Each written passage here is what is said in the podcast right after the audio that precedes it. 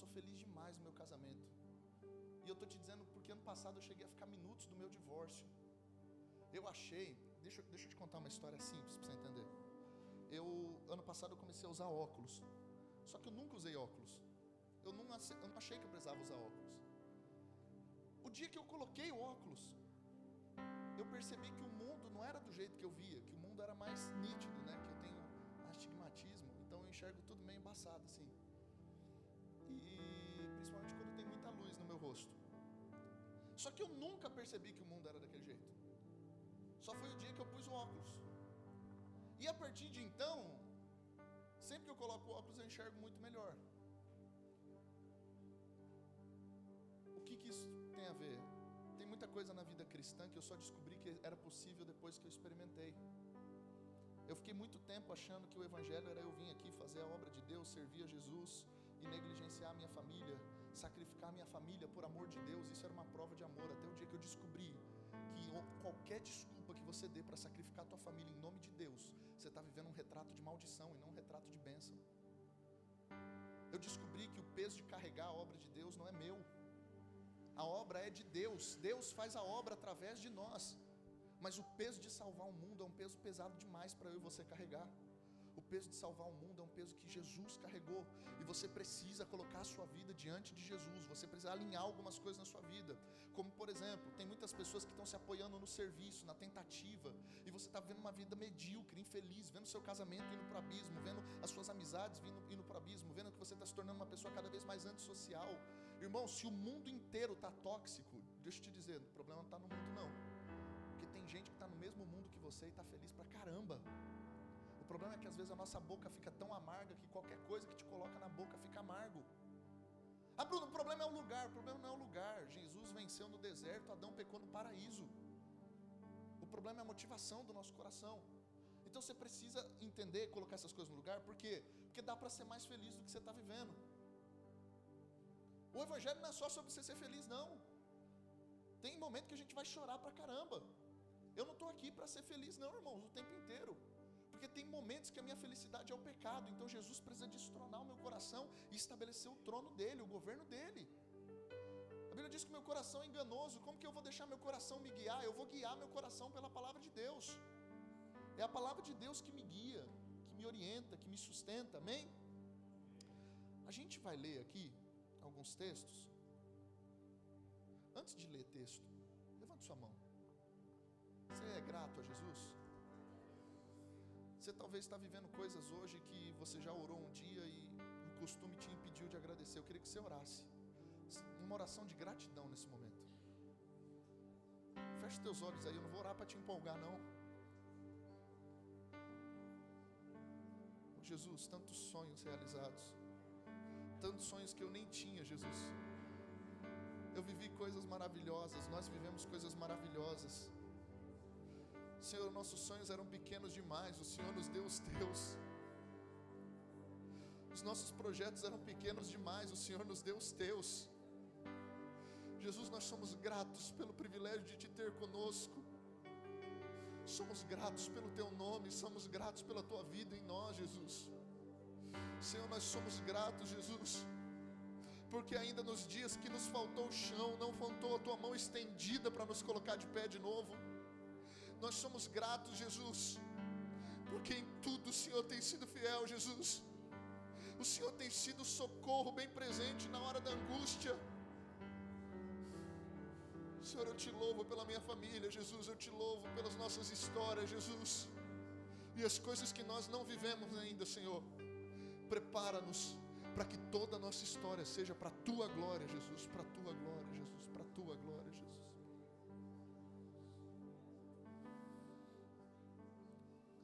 Jesus. Aleluia, Jesus. glória a Deus. Está feliz com Jesus? Irmão, tem que estar feliz demais. Você foi amado quando ninguém te amou. Efésios 2 diz assim: Ele nos amou quando éramos nós ainda pecadores. Jesus não está, ele não está montando um time de estrela, né? Quem já jogou futebol na escola aqui? Quando você ia escolher, você escolhia quem primeiro? Os melhores, né? Eu era sempre o goleiro, né? Eu, eu sempre fui muito ruim, desengonçado assim com bola, com esporte, né? E, e eu vim para a igreja e eu achava que igreja era um plano de carreira, né? Você vai ali, aí você é membro, aí você evolui para diácono, para pastor, para mestre, para membro, né? Você vai crescendo, né? Aí você vira evangelista Diamond, você vira pastor sênior, Gold, Advanced. O crescimento do evangelho é engraçado, irmãos, porque ele não trata de uma árvore que está crescendo para cima, ele trata de raízes profundas. O que define a qualidade da nossa vida não é o quanto a gente é grande para cima, é o quanto a gente é grande para baixo. É, não é quanto de Deus sai de mim, mas é o quão profundo Deus me tem. Não é o quanto eu tenho de Deus, mas é o quanto Deus me tem. É o quão profundas são essas raízes, o quão profundo é esse amor. Eu estava pensando sobre todas as vezes, enquanto eu vou falando, você abre comigo em Lucas 13. Eu estava pensando, como que é a relação na sua cabeça de amar Deus acima de todas as coisas? Como por exemplo, você ama mais a Deus ou sua esposa?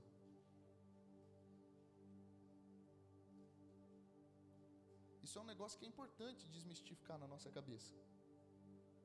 Lucas 13.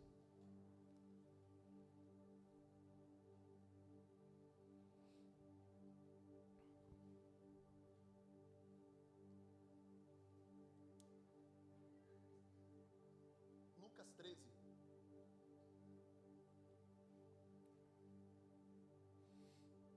A partir do verso 6, tá? Escuta aqui rapidinho antes de você ler aí comigo. Eu, como que é a relação de amar a Deus, né? Como por exemplo, eu tenho que amar Deus acima de todas as coisas, amém? Então eu posso amar a minha esposa mais que a Deus? Não. Eu posso amar o meu filho mais que a Deus? Não. Mas qual é a forma mais intensa de eu amar a Deus? Amando minha esposa e amando meus filhos. O amor a Deus, ele não ofende a estrutura familiar. O amor a Deus é a única coisa que defende a estrutura familiar. Um dia Abraão, ele, ele colocou seu filho entre ele e Deus. Ele sempre fazia um altar. Ele sempre fazia um altar. Aonde Abraão ia, ele fazia um altar. Eu falei isso na quinta-feira. Onde ele ia, ele fazia um altar. O altar da amizade, o altar da, da, da aliança, o altar da restauração. E quando ele tem o filho, como que é o nome do filho de Abraão? Isaac. Ele fica 13 anos sem fazer nenhum altar. Até que o menino está com 13 anos, Deus fala: Eu quero teu filho no altar. O Abraão pega o menino vai subindo com o menino lá na, na, na, no monte. E quando ele sobe lá no monte, ele. O menino pergunta: Pai, cadê o cordeiro? Abraão fala: Deus proverá para si o cordeiro, sabendo que era o menino que ia ser sacrificado. Ele pega, arruma tudo, deita o menino, pega o machado,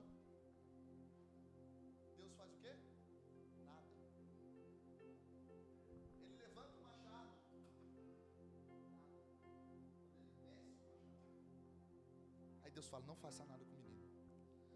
Bruno, Deus queria provar o coração de Abraão. Irmão, você acha que Deus precisa de prova alguma? Em Deuteronômio, a palavra que diz Deus prova os nossos corações é experimenta. Não testa. Deus não é tentado pelo mal. Deus não está testando a sua fé. Tem gente que acha que a história de Jó só serve para dizer que Deus testa a nossa fé. Deus não testa a fé de Jó. Deus mostra para Jó que a fé dele era maior do que ele sabia. Deus nunca teve dúvidas a respeito da fé de Jó. É o que a gente vê no capítulo 1 de Jó. Deus não teve dúvidas. Deus, hum, será que Jó aguenta? Deixa eu ver se Jó aguenta. Então, é, quando Abraão está lá em cima do altar, Deus não está provando Abraão. A gente tem que tomar cuidado com a epígrafe, que é esse textinho preto que está em cima, no, no, no comecinho, que a epígrafe não é bíblica, amém? A epígrafe foi o cara editando. Tá bom? Por exemplo, Lucas 15, 11, a parábola do filho pródigo. O que impressiona na parábola não é o pródigo do filho, é o coração amoroso do pai. Então, cuidado com a epígrafe, amém? Epígrafe não é Bíblia, amém? Então, Deus não, apesar de estar escrito lá na epígrafe, Deus prova o coração de Abraão. Deus não está provando o coração de Abraão, por quê? Deus está ensinando Abraão alguma coisa. Quando ele coloca lá no altar, se Deus quisesse só provar, Deus falou: beleza, vi que você sacrifica mesmo seu filho, pode ir embora. A história tinha acabado ali. Mas quando Deus provê um cordeiro, Ele coloca o cordeiro sobre a mesa. E Ele sacrifica o cordeiro. E a gente sabe que esse cordeiro é uma figura de Cristo. E ele está junto com o filho, agora diante do altar. Se a história termina com o livramento de Isaac, eu diria, é, Deus de fato estava provando Abraão. Mas como a história termina com o sacrifício consumado, eu te digo, Deus não queria o sacrifício, Deus queria o altar de Abraão. Deus queria que ele devolvesse o lugar que era de Deus. Então a lógica do negócio é o seguinte: toda vez que eu coloco a minha família como empecilho para buscar Deus, ela se torna um obstáculo entre eu e Deus, e tudo que está Quando a minha família está do meu lado, junto, servindo a Deus, naquele mesmo altar que eu sempre fiz, essa é a melhor forma de eu preservar aquilo que Deus me deu. Então talvez a sua família está em crise, e você, para compensar a crise, está orando muito, está buscando muito, mas você não está mais vivendo em família, porque você esqueceu que Deus se manifesta em termos familiares. Eu, eu acredito que cada casa é uma igreja, cada homem é um pastor. Eu acredito que Jesus vai restaurar as nossas vidas. 2020 é um ano de raízes profundas. Eu acredito que homens que até então têm sido o problema da sociedade, e eu sempre bato muito nos homens aqui na igreja, irmãos, porque o homem que deveria ser a figura de Cristo, ele hoje representa a maior parte da população carcerária, a maior parte dos moradores de rua, eles são os maiores responsáveis por, por estupros, por abusos, por agressão.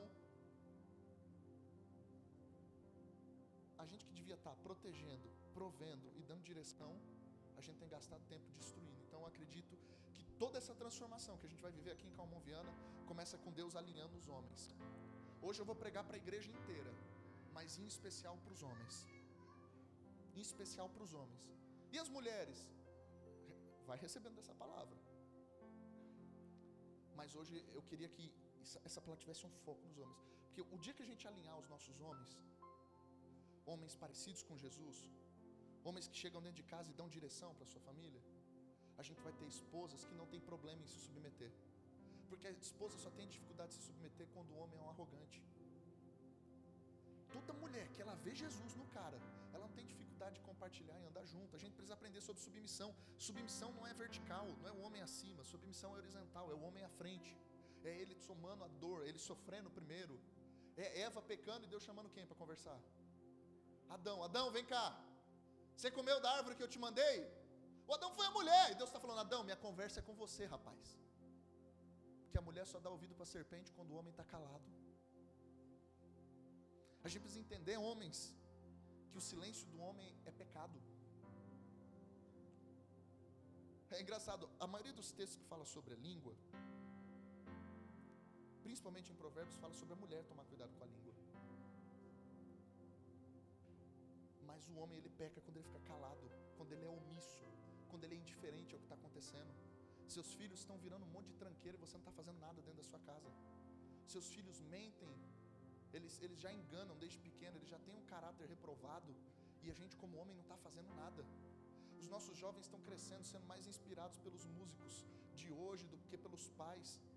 O seu filho vem para a igreja, ele tem que ouvir um pastor, porque ele não tem um homem de Deus dentro de casa para inspirar ele. Irmãos, eu acredito que a gente é uma geração que vai restaurar estruturas familiares. Você sabe qual é uma das causas de mais distúrbio psicológico? Alienação parental. O que é alienação parental? São pessoas que crescem sem pai e mãe dentro de casa. E o Senhor ele trouxe você aqui hoje para curar. Eu estou começando a falar de assuntos que talvez vão te machucar aqui. Mas eu tenho certeza que o Senhor é aquele que faz a ferida e aquele que mesmo cura. Então, para não ficar dessa forma, a gente vai falar de raízes. Lucas capítulo 13, verso 6. Então Jesus proferiu a seguinte parábola: Certo homem tinha uma figueira plantada na sua vinha, e vindo procurar fruto nela, não achou, pelo que disse ao viticultor: Há três anos eu venho procurar fruto nessa figueira e não acho. Podes cortá-la, para que ela ainda. É, para que está ocupando espaço inutilmente na terra, né? Ele, porém, respondeu: Senhor, deixa ainda esse ano, até que eu escave ao redor dela e lhe ponha estrume, e se vier a dar fruto, bem está, se não, mandarás cortá-la. Irmãos, é claro que esse daqui está falando de Deus. Nós somos uma figueira. E a figueira é uma árvore em toda Israel ela significa prosperidade. Você lembra aquele texto de Abacuque, capítulo 2 ou 3? Quem lembra? Ainda que a figueira não floresça? 3,17. Ainda que a figueira não floresça. Por que, que há espanto na oração de Abacuque? Porque figueira é uma, uma árvore. Olha lá, glória a Jesus. Minha equipe Por que, que é espanto, ainda que a figueira não floresça? Por que, que ele coloca isso em tom de absurdo? Porque a figueira é uma árvore que dá fruto o ano inteiro. E qual que é o grande segredo da figueira? Raízes profundas. A, a figueira ela é aquela árvore que ela vai caçando raízes, raízes, raízes, raízes, raízes. E às vezes ela consegue ter raízes até 15 metros longe do lugar onde ela foi plantada. Então ela, ela é uma árvore conhecida por raízes. Quando a gente lê, por exemplo, Salmos, capítulo 1, fala de uma árvore cujas folhas não caem, tudo que fizer prosperará. Mas Jeremias 17 me dá um detalhe um pouco melhor sobre isso. Abre aí Jeremias 17.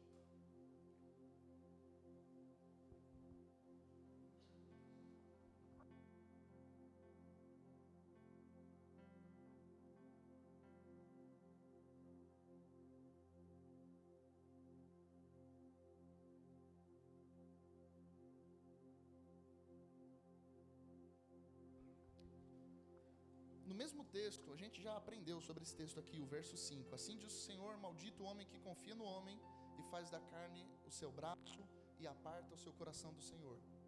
Então o problema é confiar nas pessoas? Porque tem crente dentro da igreja que não tem comunhão com ninguém e diz: Ah, maldito o homem que confia no homem. Qual que é o problema desse texto? Que ele confia a ponto de apartar do Senhor o seu coração.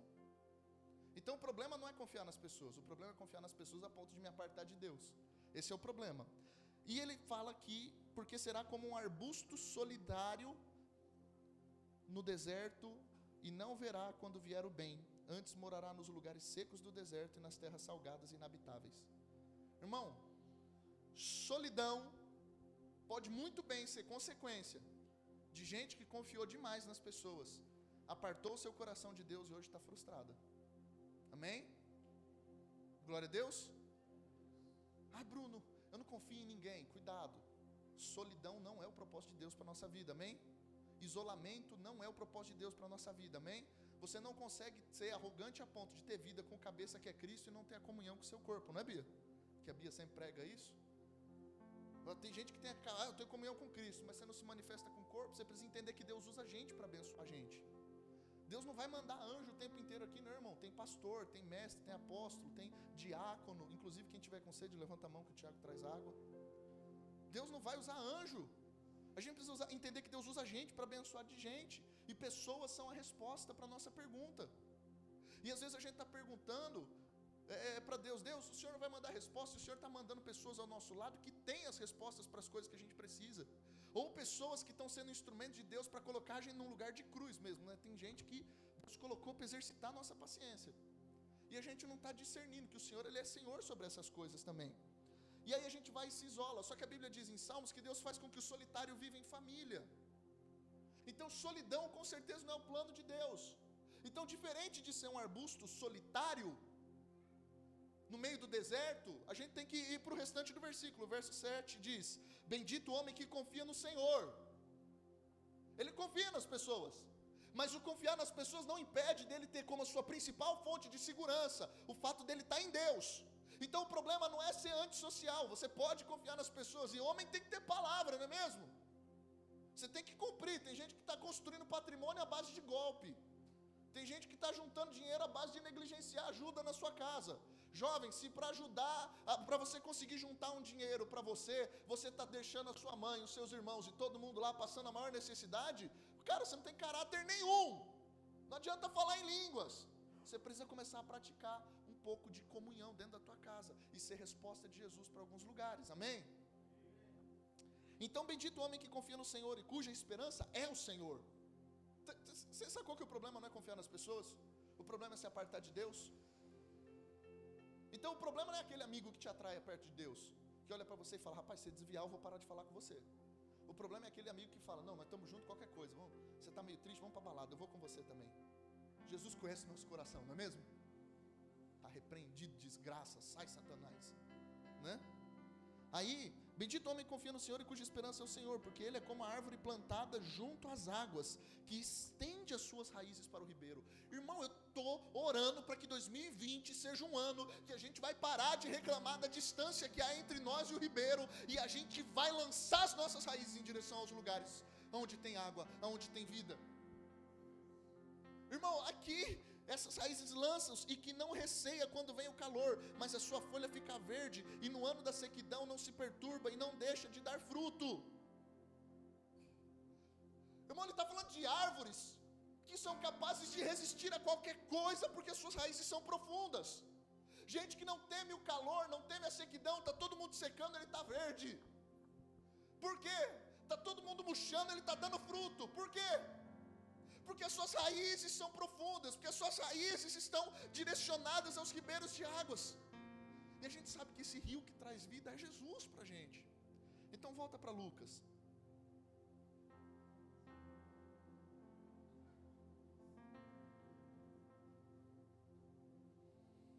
Lucas, me ajuda aí que eu perdi aqui a anotação. 13.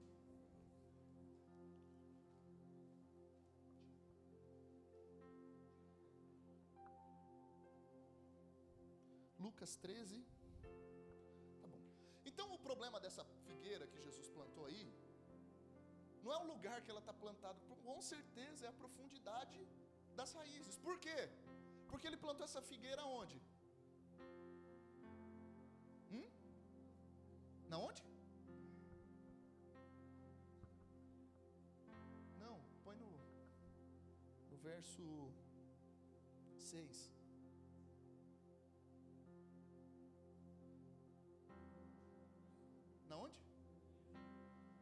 Uma vinha?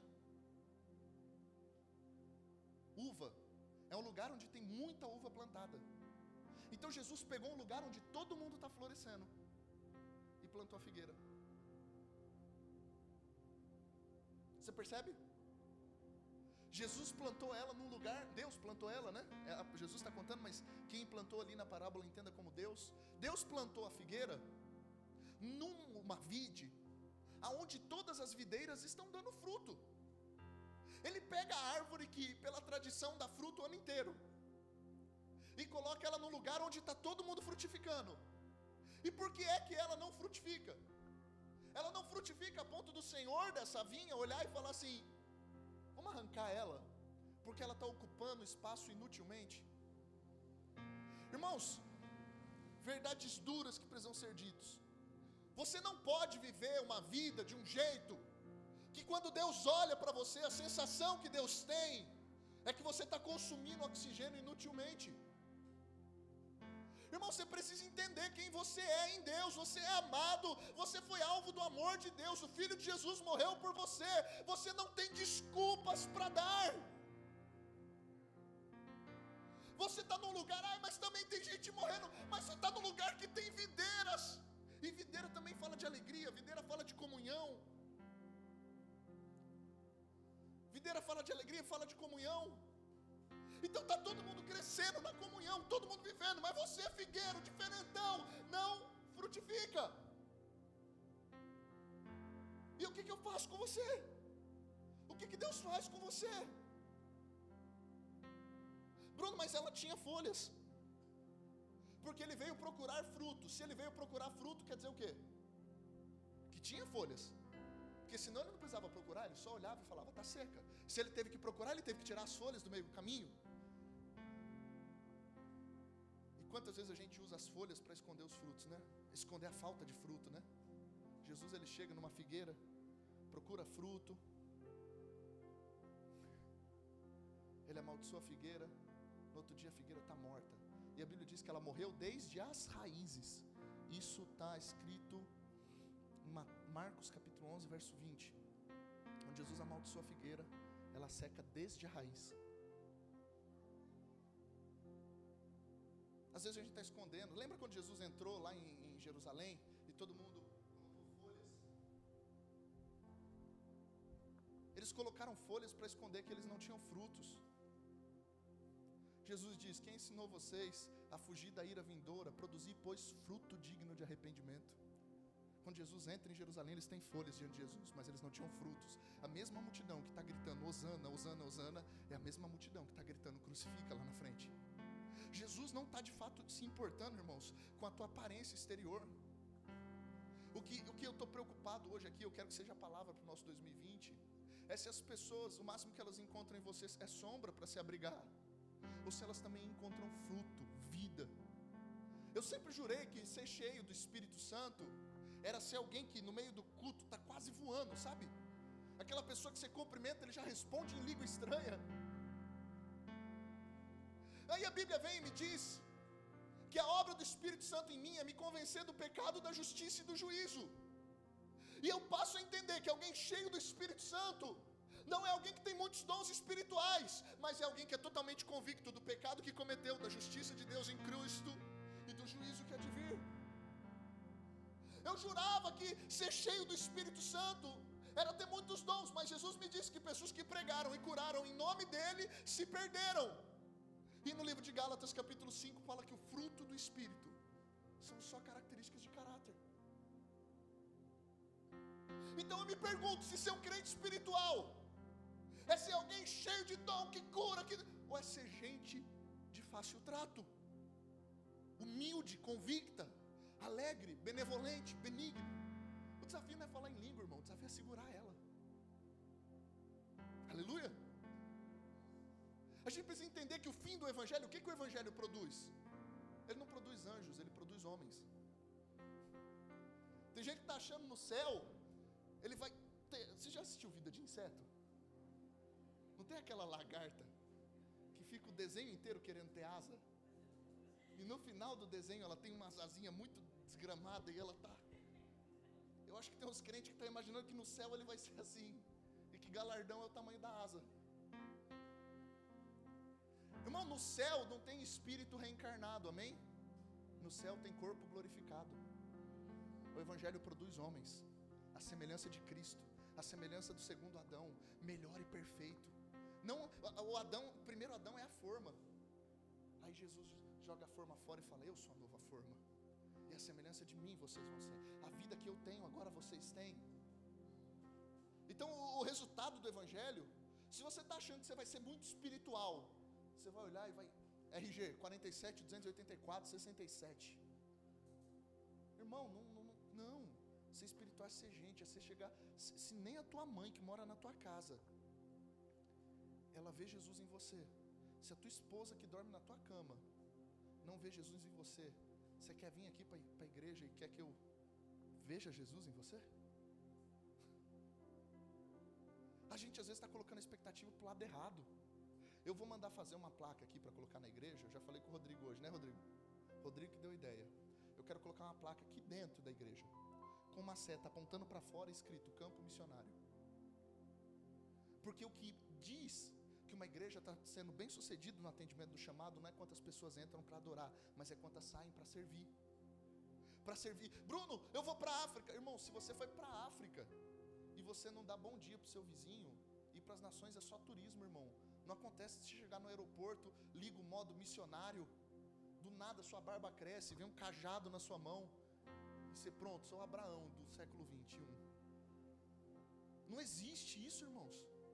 Eu estou falando de gente. Eu estou falando do Espírito produzir em mim fruto. De eu parar de ser uma figueira infrutífera. Ah, Bruno, mas um pouquinho de fruto, né? Deus quer? Eu sou humilde, Bruno. Eu não penso em coisa grande, crescer. É porque você, na verdade, é medíocre. Que a Bíblia diz no livro de João, capítulo 15, que o Pai é glorificado nisso, quando a gente dá muito fruto.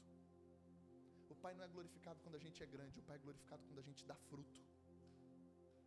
Fruto está totalmente ligado com a qualidade das raízes, amém? Por quê? Porque quando esse homem, ah, esse homem da parábola, esse é o cara mais legal da Bíblia. Porque esse homem é Jesus. O pai fala: esse cara está ocupando espaço inutilmente. Isso fala de uma, uma palavra de juízo de Deus. E aí vem Jesus, ah, Jesus. Deus, é como se Deus estivesse falando: há três anos eu venho procurar fruto nessa figueira. Lembra que o machado já está na raiz? O machado está na raiz. Aí vem Jesus. Senhor, deixa ainda este ano, até que eu escave ao redor dela e lhe ponha estrume. O que acontece quando você escava ao redor de uma árvore? Você expõe as raízes dela. E eu tenho certeza, irmãos, e eu quero falar um pouquinho mais disso, que se a gente não está frutificando aqui, Jesus vai expor as nossas raízes aqui hoje. O que é expor as raízes? É mostrar que na verdade a gente pode ser uma árvore frondosa, uma árvore grande, mas as nossas raízes não são profundas, as nossas raízes perderam a vida, as nossas raízes perderam a capacidade de trazer vida de Deus para nós. A gente não é aquela árvore lá de Jeremias 17 que lança suas raízes na direção do ribeiro. A gente é uma árvore plantada no meio de um monte de gente que está frutificando, mas a gente não consegue frutificar. Irmãos, estar aqui dentro da igreja não é suficiente para você mudar a tua vida, para você ter uma direção de Deus. Não se engane. Posso te falar um negócio? Se você está se alimentando constantemente, convivendo com pessoas que não dão direção para a tua vida, irmão, saia disso. Se afaste dessas pessoas. Irmãos, não brinque de ser cristão. Jesus não está brincando de ser Jesus, o diabo não está brincando de ser diabo. Você precisa entender que se nada nos aconteceu até agora, tem sido a benevolência de Deus. E se nós temos mais um ano com a ajuda de Jesus, isso tem sido a graça do nosso Senhor. A, a Bíblia diz em, em 2 Pedro que quando alguém olhar e fala assim: cadê a promessa da vinda de Jesus? Está demorando, Jesus não está vindo. O apóstolo Pedro diz assim: tenha isso como um sinal da longanimidade de Deus. Porque Deus, na verdade, está esperando para ver que alguém ainda se salve. A gente tem falado muito de expectativa de Deus a nosso respeito. Sabe, existem expectativas do céu a teu respeito. E eu vou citar isso quantas vezes for preciso. O Pai quer que a gente dê muito fruto. João capítulo 15. Hebreus capítulo 5. Pelo tempo que a gente está aqui, a gente já devia ser mestre, mas a gente insiste em ser menino. A Bíblia diz que aquele cara que recebeu talentos, depois vem o Senhor e fala: Cadê o que você fez com os talentos que eu te dei? E talento não é dom, talento é moeda. Ele está falando de recurso, dinheiro, tempo, energia. Cadê o dinheiro que eu te dei? Cadê o tempo que eu te dei? Cadê a energia que eu te dei? Você passou um ano dentro da igreja, dois anos dentro da igreja, você passou tanto tempo. É, é você gastou o seu tempo, a sua primícia, a sua primeira parte da vida usando para ver Instagram, Facebook, um monte de tranqueira. Você assistia todas as séries de todos os filmes, mas você não tinha tempo para orar. Você pode até ser uma árvore grande, mas você não tem raízes e você precisa de raízes, porque você não vai conseguir permanecer por muito tempo. Eu preciso da vida que vem de Deus, e a única chance de eu me recuperar, sem que eu seja cortado e lançado no fogo, é deixar que Jesus venha e exponha as minhas raízes. Talvez o Senhor separou essa noite para te dizer: para de dizer que está orando, você não está orando, para de dizer que está tentando, você não está tentando, porque todo aquele que me invoca, eu responderei, todo aquele que me procura, encontra, todo aquele que bate, abrir-se-vos-á, e se as coisas não estão acontecendo, se as portas não estão abrindo, você pode mentir para qualquer um, mas Deus não se deixa escarnecer, somente aquilo que o homem semear, é isso que ele vai colher. Eu prefiro culpar a terra do que culpar o fato de eu não estar tá semeando e não estar tá criando raízes naquilo que Deus tem me dado. Tem gente que está aqui e está falando, eu só não me dei bem porque eu não tive oportunidade. Deixa eu te dizer, ninguém esconde uma cidade iluminada em cima de uma montanha. Talvez você está frustrado ministerialmente porque você esperava uma unção e ninguém te deu. Você esperava um cargo, uma posição e ninguém te deu. Deixa eu te dizer, Homem nenhum na terra define o teu chamado. A gente aqui, como pastor, só reconhece. Chega um momento que não dá para esconder. Cara, tem gente que está frutificando demais. eu tô aqui com a Gabizinha aqui, glória a Deus, que isso não cria orgulho no seu coração, amém, filho? Gabizinha está quanto tempo na igreja? Quatro meses, vem aqui falar do evangelho. Cara, quando eu, eu tinha quatro meses de igreja, eu vinha, eu lembro até hoje, eu li, eu li o livro de Primeira Reis, o Senhor subiu de, o anjo do Senhor subiu de Gigal a Boquim. Eu nem terminei o texto, eu falei, o anjo do Senhor vai vir aqui. Aleluia, o anjo do Senhor vai vir aqui nessa igreja. Cara, a menina está com quatro meses de igreja.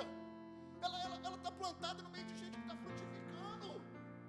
Aí ela chega aqui, ela dá uma palavra como ela deu aqui. Cheia de Bíblia, fiel ao texto, que respeita o texto, que lê a Bíblia. No Éden, Adão nasce adulto, irmão. Tem lugar que a gente só vai conquistar pela maturidade. A Bíblia diz que se o herdeiro for menino, em nada difere do escravo. Você precisa ter maturidade e entender que esse é o ano de você frutificar. Bruno, mas as coisas não estão acontecendo. Lance raízes mais profundas. Onde que eu lanço raízes? Oração. Nada enraiza mais um homem do que um ambiente de oração. Irmãos, a gente quer produzir frutos sem raízes. A gente quer ver sinais sem raízes. E o defeito na raiz é o motivo que fez com que aquela árvore, mesmo bonita, mesmo aparente, Deus olhasse e falasse: ela está ocupando espaço inutilmente. Porque utilidade para Deus não é ser grande, bonito e frondoso. Utilidade para Deus é ter raízes e produzir frutos. É ter raízes e produzir frutos. Irmão, deixa eu te dizer uma coisa, volta para tua casa hoje. O reino de Deus está dentro de você. É o que está escrito no livro de Lucas, capítulo 20, 20, 21, 22, por ali. O reino de Deus está aí dentro de você. Deus não vem quando você fala, vem Jesus! Não, ele já estava. Eu vou, eu, vou, eu vou despregar algumas coisas aqui, tá? Que você tá, pode ter ouvido aí. Tem um louvor que eu entendo que é licença poética, mas que eu, gosto muito quando a gente fala, vem Senhor, o Senhor é bem-vindo aqui, como se Jesus tipo, fosse um visitante que vai chegar aqui. Eu não invoco para vir aqui quem a Bíblia diz que habita em mim, irmãos. Pelo contrário, eu acredito naquele salmo que diz assim: Para onde me ocultarei da tua face? Para onde me ausentarei do seu espírito? Se eu fizer minha cama nas nuvens, nos altos das montanhas, lá o Senhor está. Se eu for no mais profundo abismo, lá o Senhor está. Aonde eu vou me ocultar da tua face?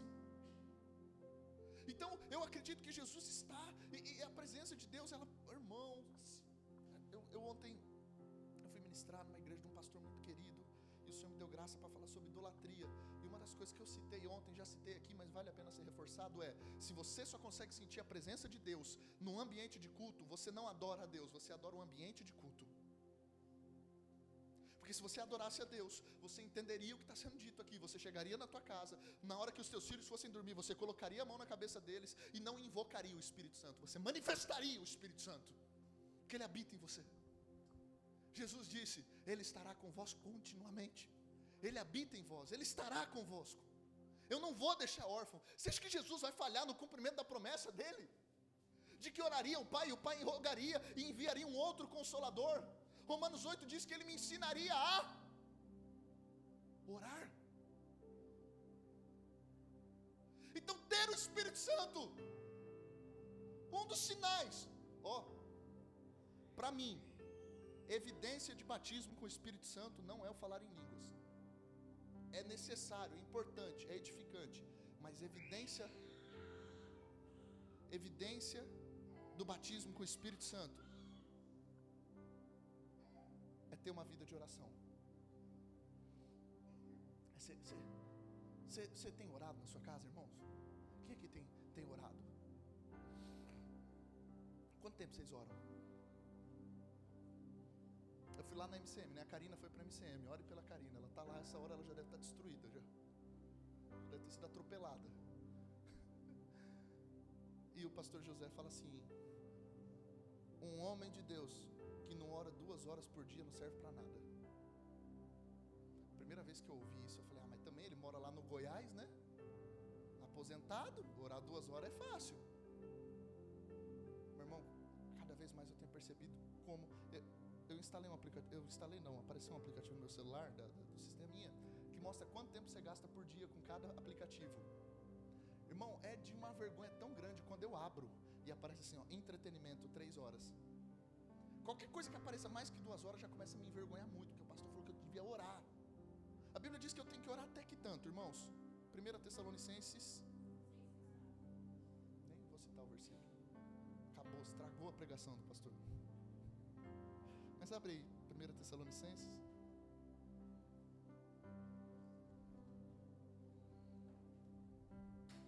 O povo está afiado de Bíblia, hein?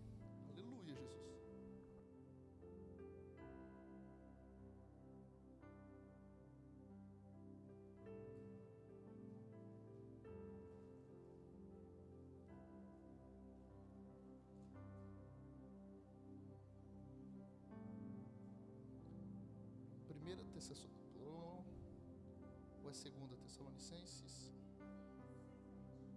5:17?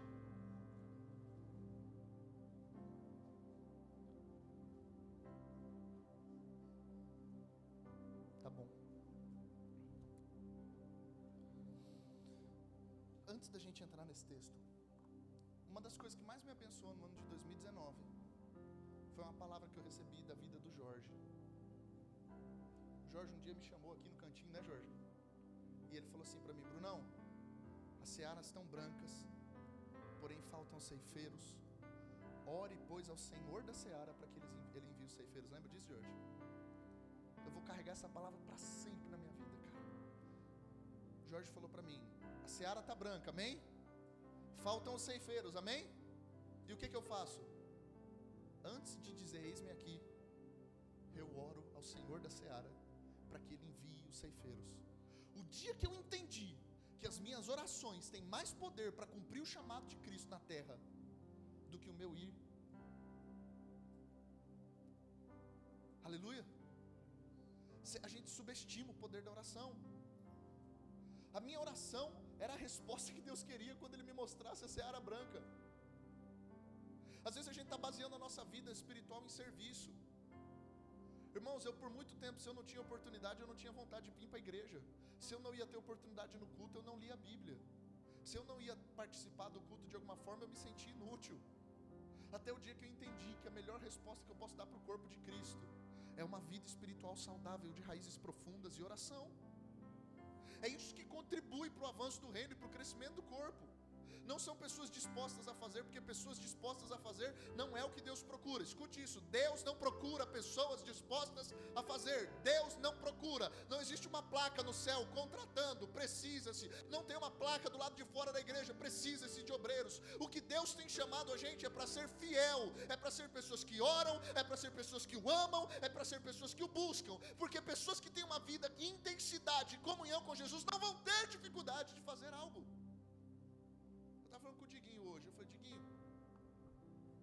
Se eu tiver que dizer para algum dos obreiros que precisa pôr o papel higiênico no banheiro, quando ele vê que está faltando, se eu tiver que criar uma escala, hoje é dia da Bia olhar se tem papel higiênico. Irmão, eu sou um pastor muito ruim. Eu, eu sou muito, eu sou, é um atestado de fracasso ministerial. Se eu tenho que criar uma escala para dizer quem que tem que olhar e ver se o copinho está vazio e pôr mais copinho, eu fracassei como pastor. Fecha a igreja, vamos embora. Porque o que a gente tem vivido e ensinado é que nós precisamos ser respostas não ao povo. Eu não sou resposta de oração. Não diga eu sou resposta de oração, diga eu sou resposta ao que os céus estão clamando, ao que os céus anseiam, aos anseios dos céus. Eu não quero ser aquele cara que Jesus, Jesus está com sede e eu estou indo comprar pão. Igual João 4, né? Os discípulos foram comprar pão, Jesus está com sede.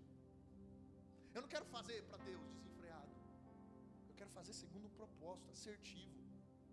Então a gente está aqui para ser resposta de Deus. Como é que a gente contribui para o crescimento, para o florescimento do reino? Aleluia! Então ele vem aqui no livro de 1 Tessalonicenses, capítulo 5, e ele vai me ensinar algumas coisas. Tudo bem? Paulo vai dar alguns ensinos para a igreja de Tessalônica. Você quer aprender? Está muito cansado? Espreguiça aí, chacoalha, acorda, cutuca o irmão do lado, faz essas coisas que crente faz. Alguém quer água? Levanta a mão que o Tiago traz.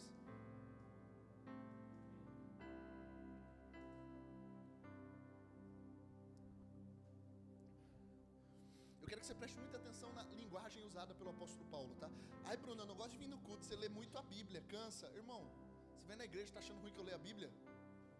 Você queria que eu lesse o quê? Queria que eu ficasse falando da minha carne, da minha vontade, da minha vida? Eu, eu, eu descobri um jeito de ser um pastor melhor e errar menos. Eu invento menos e leio mais, amém? Porque aí não tem chance de eu errar, tá bom? Ó, oh, agora, pois, agora vos rogamos. 1 Tessalonicenses capítulo 5, verso 12. Agora vos rogamos. Eu não estou pedindo para você, estou orando. Irmãos, que acateis com apreço os que trabalham entre vós e os que presidem no Senhor e vos admoestam, e que tenhais com amor em máxima consideração por causa do trabalho que realizam. Vivei em paz uns com os outros. Exortamo-vos também, irmãos, que admoesteis os insubmissos consolei os desanimados, amparei os fracos e sejais longânimos para com todos. Irmão do céu, olha essa oração. Rapaz, isso aqui é, é, é fantástico. Admoestem os insubmissos, corrijam os insubmissos, não deixem os insubmissos falarem, corrijam os insubmissos. Se você não é submisso a ninguém, se a tua vida espiritual não tem a supervisão de ninguém, se não há ninguém para te aconselhar, você precisa de correção.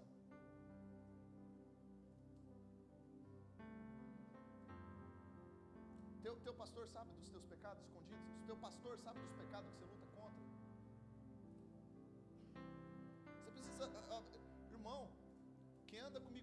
sabe meus pecados.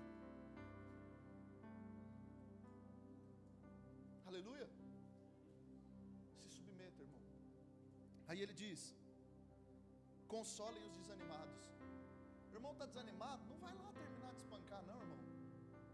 Como é que eles dizem lá no mundo, né? Lacrar, né? Tem gente que quer vir lacrar dentro da igreja. Ô oh, irmão, vai se converter aqui. Não... Isso daqui. Quando você for falar da noiva, respeito, porque ela tem um noivo. Ela tem um noivo, irmão, e ele deu a vida por ela. E, e ele é ciumento, irmão. E ele é bravo. Tem quem diga que ele parece um cordeirinho, tem quem diga que ele parece um leão, rugindo, abalando as nações. Então, cuidado, consola os, os fracos. Tudo bem? Os desanimados. Amparem os fracos. Aqui não fala só de fraqueza física, fala de fraqueza na fé. A gente dá, dá uma palavra de fé para aqueles que não conseguem mais caminhar, incentivar. Amém? Sabia que me medo é fé? Sabia que medo é fé? Amém? Medo é fé. Sabia disso? Medo é fé.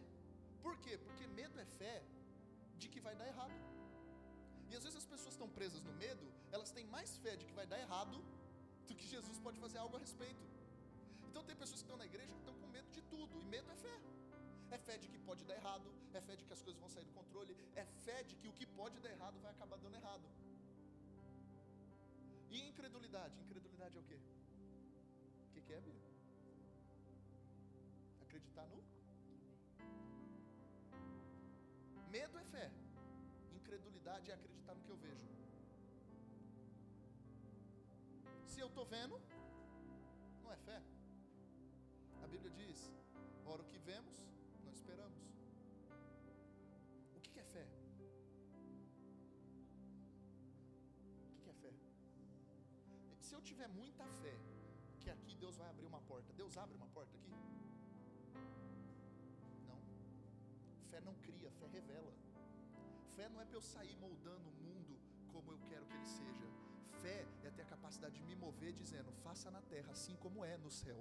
Eu conheço como é no céu pelo padrão da tua palavra. Agora eu estou orando para que à medida que eu caminhe aqui na terra se manifeste a realidade que existe no céu. Então fé não cria portas, fé revela portas. Amém? Glória a Jesus. Ter fé não é sair determinado, eu determino.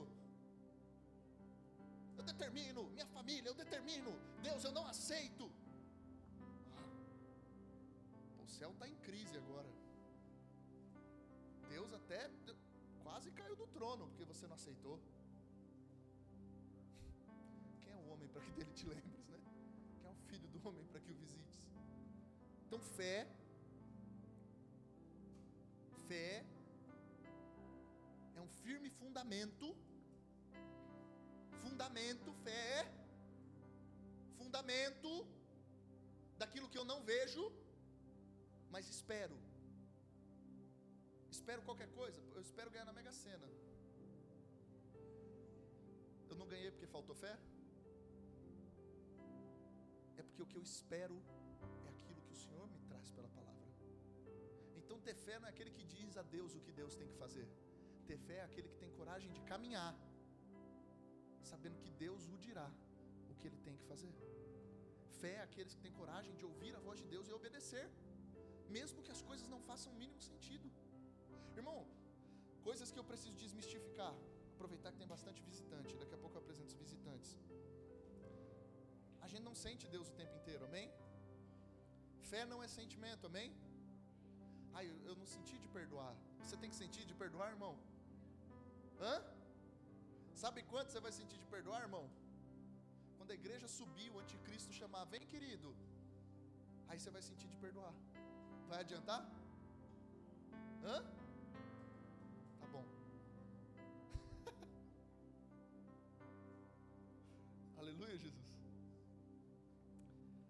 Não é sentimento, é fé, é você se mover quando falta sentimento.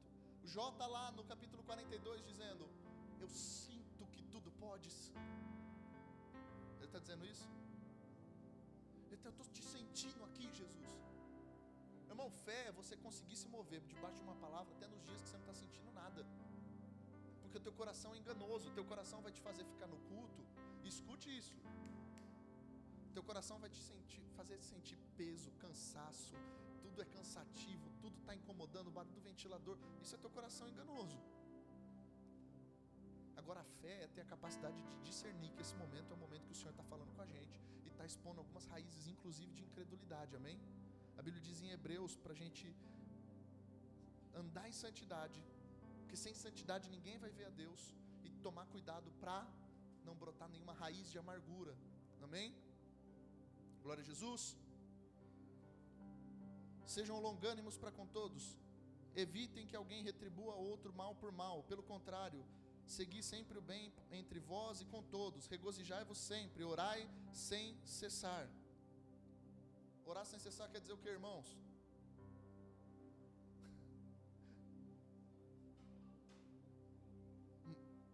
O que quer dizer orar sem cessar, irmãos? Pode orar quando eu estou usando o banheiro? Aí é pecado. Irmão, Deus te vê o tempo inteiro, né? Como que é? Diante do trono. Sei com quem ela aprende essas coisas. É orar para dormir. Meu filho passar a orar por ele. Orar, mover as coisas por oração. Antes de fazer, colocar o Senhor, orar, orar, orar, orar, orar, orar, orar. Essa é a única coisa que vai conseguir te dar raízes profundas. Amém? Orar é prazeroso quando você começa? Tem, eu não sei porque os crentes, amém? Os crentes estão tá aí? Os crentes criam uns mitos. É porque a gente não trabalha com a verdade, por isso que a gente se perde. Orar é gostosão, você acorda na segunda e fala: Hum, uma oraçãozinha agora caía top, hein? Você acorda assim? Orar é desconfortável para a carne, irmão. É mais legal ler a Bíblia para a carne. Porque a Bíblia você ainda consegue mostrar para os outros que você aprendeu. Orar não produz nenhum fruto para a tua glória. Orar é unicamente para a glória de Deus se manifesta na tua vida. Aí você acorda lá para orar. Escuta isso. Você só vai sentir prazer de orar depois de orar muito por isso. Você só vai encontrar num ambiente de oração prazer depois de ter orado muito. Eu não oro porque eu sinto que é gostoso. Ai, Deus não rejeita a oração, oração é alimento. Para de romantizar o negócio. Orar é mandamento, eu oro porque eu preciso, não porque eu quero. O que a carne quer mesmo é dormir até mais tarde. Olha aqui. Ai, pastor, você não é transformado. Para de mentir, os crentes ficam mentindo. Esse é ano dispôs raízes, amém? Falar em língua. Ai, pastor, não dá para falar agora. Tem que ter um ambiente. Pode ser mentiroso. Se Deus te deu o dom de língua, você fala em língua a hora que você quiser. Para de mistificar o dom. Chega lá, vai, dobra o joelho, vai orar, vai falar em língua. Ai, Bruno, eu estava ali. Isso, aí, isso é para te libertar, amém? Isso é para te libertar. Pastor, eu estava no culto, nossa, veio um negócio, eu não lembro de mais nada. É demônio. É demônio. É demônio. É demônio. A Bíblia diz que o espírito é sujeito ao profeta. Deus não tira a tua sobriedade. Tem gente que está buscando dentro da igreja uma experiência que não existe. Amém? Está buscando dentro da igreja uma experiência que não existe. Não está lidando com problemas reais, com pessoas reais, com coisas reais. Bruno, eu senti. Sentir de obedecer? Que mané sentir de obedecer? Agora tem que sentir. É eu que. 1 Coríntios 10, pego todo pensamento e levo ele cativo à obediência de Jesus. O Evangelho não é para quem quer comodismo, irmão. O Evangelho é uma religião desconfortável, amém? Oxe, orar pelo inimigo? Ah, amar, vamos lá. Amar é sentimento ou amar é escolha? Porque se não fosse escolha, não seria mandamento, né? Você consegue imaginar Jesus falando, amo seus inimigos? Esse hora você fala. Você sempre falou mal de mim, te amei. Você imagina? A gente não respeita a realidade das coisas, por isso que a gente está pregando um evangelho que é desinteressante para muita gente. Está virando umas histórias ridículas, irmão. E Jesus está falando: expõe suas raízes, deixa eu expor suas raízes, deixa eu expor as coisas que ali são de alicerce da tua vida e alicerce da tua fé que não estão em conformidade com a palavra de Deus. Aleluia. Quem já foi orar aqui e perdeu a, a palavra na oração assim e começou a falar nada com nada? Deus perdoa o diabo, abençoa os meus pecados. Já aconteceu com você? Já? Quantas vezes eu não fui dobrar o joelho na sala? Falei, eu vou orar cinco minutos. Quando eu vou ver, eu estou falando de conta com Deus.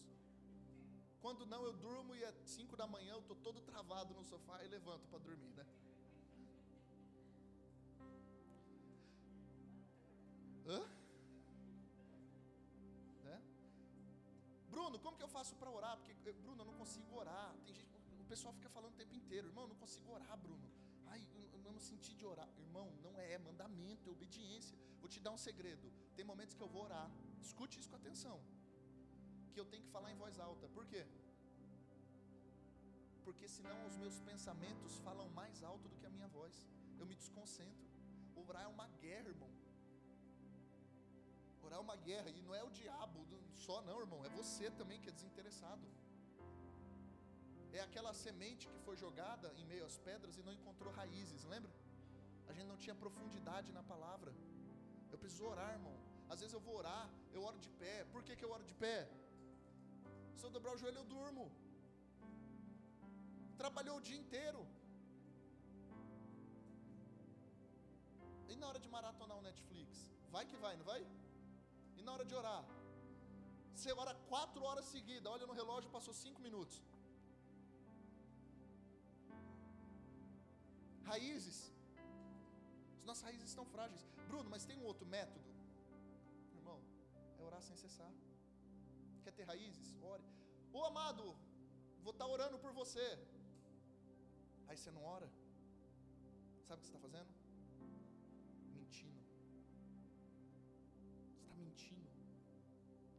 Com uma coisa tão séria quanto oração. Aí eu te falo outra coisa. Como é que você vai confiar a eternidade em Deus se você não consegue passar 15 minutos falando com Ele? Hum? Aí eu quero a vida eterna, Jesus. Aí Jesus fala, fala mais. Eu falo, não, só isso, Jesus. Não consegue ter continuidade de oração. Orar é, é sem cessar. Esse é o lugar que eu quero chegar. Esse é o lugar que a gente precisa chegar. Amém? Culto familiar, homens. Meta para 2020. Faz um culto familiar na tua casa. Uma vez por semana? Não, irmão. Todo dia. Faz um culto familiar. Chama os teus filhos, abençoa. Bruno, eu não consigo fazer um culto. Aí, chama alguém da igreja para ir fazer um culto. Irmão, ora. Eu não sei orar, lê um salmo. Ora, porque o Espírito Santo vai te ensinar Glória a Jesus. Já deu o horário. Você que trouxe seu dízimo, sua oferta.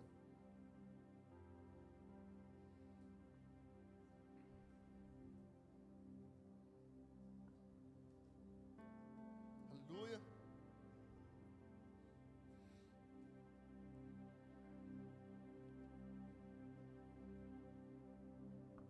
O Mateus vai estar passando a salva. O Mateus é meu filhinho. Desde que a gente colocou o Mateus, a arrecadação só melhora, né? Ele faz cara de dó e se a pessoa não dá, ele cutuca assim. Né? Glória a Jesus. Você que já dizimou, ofertou, fica de pé comigo.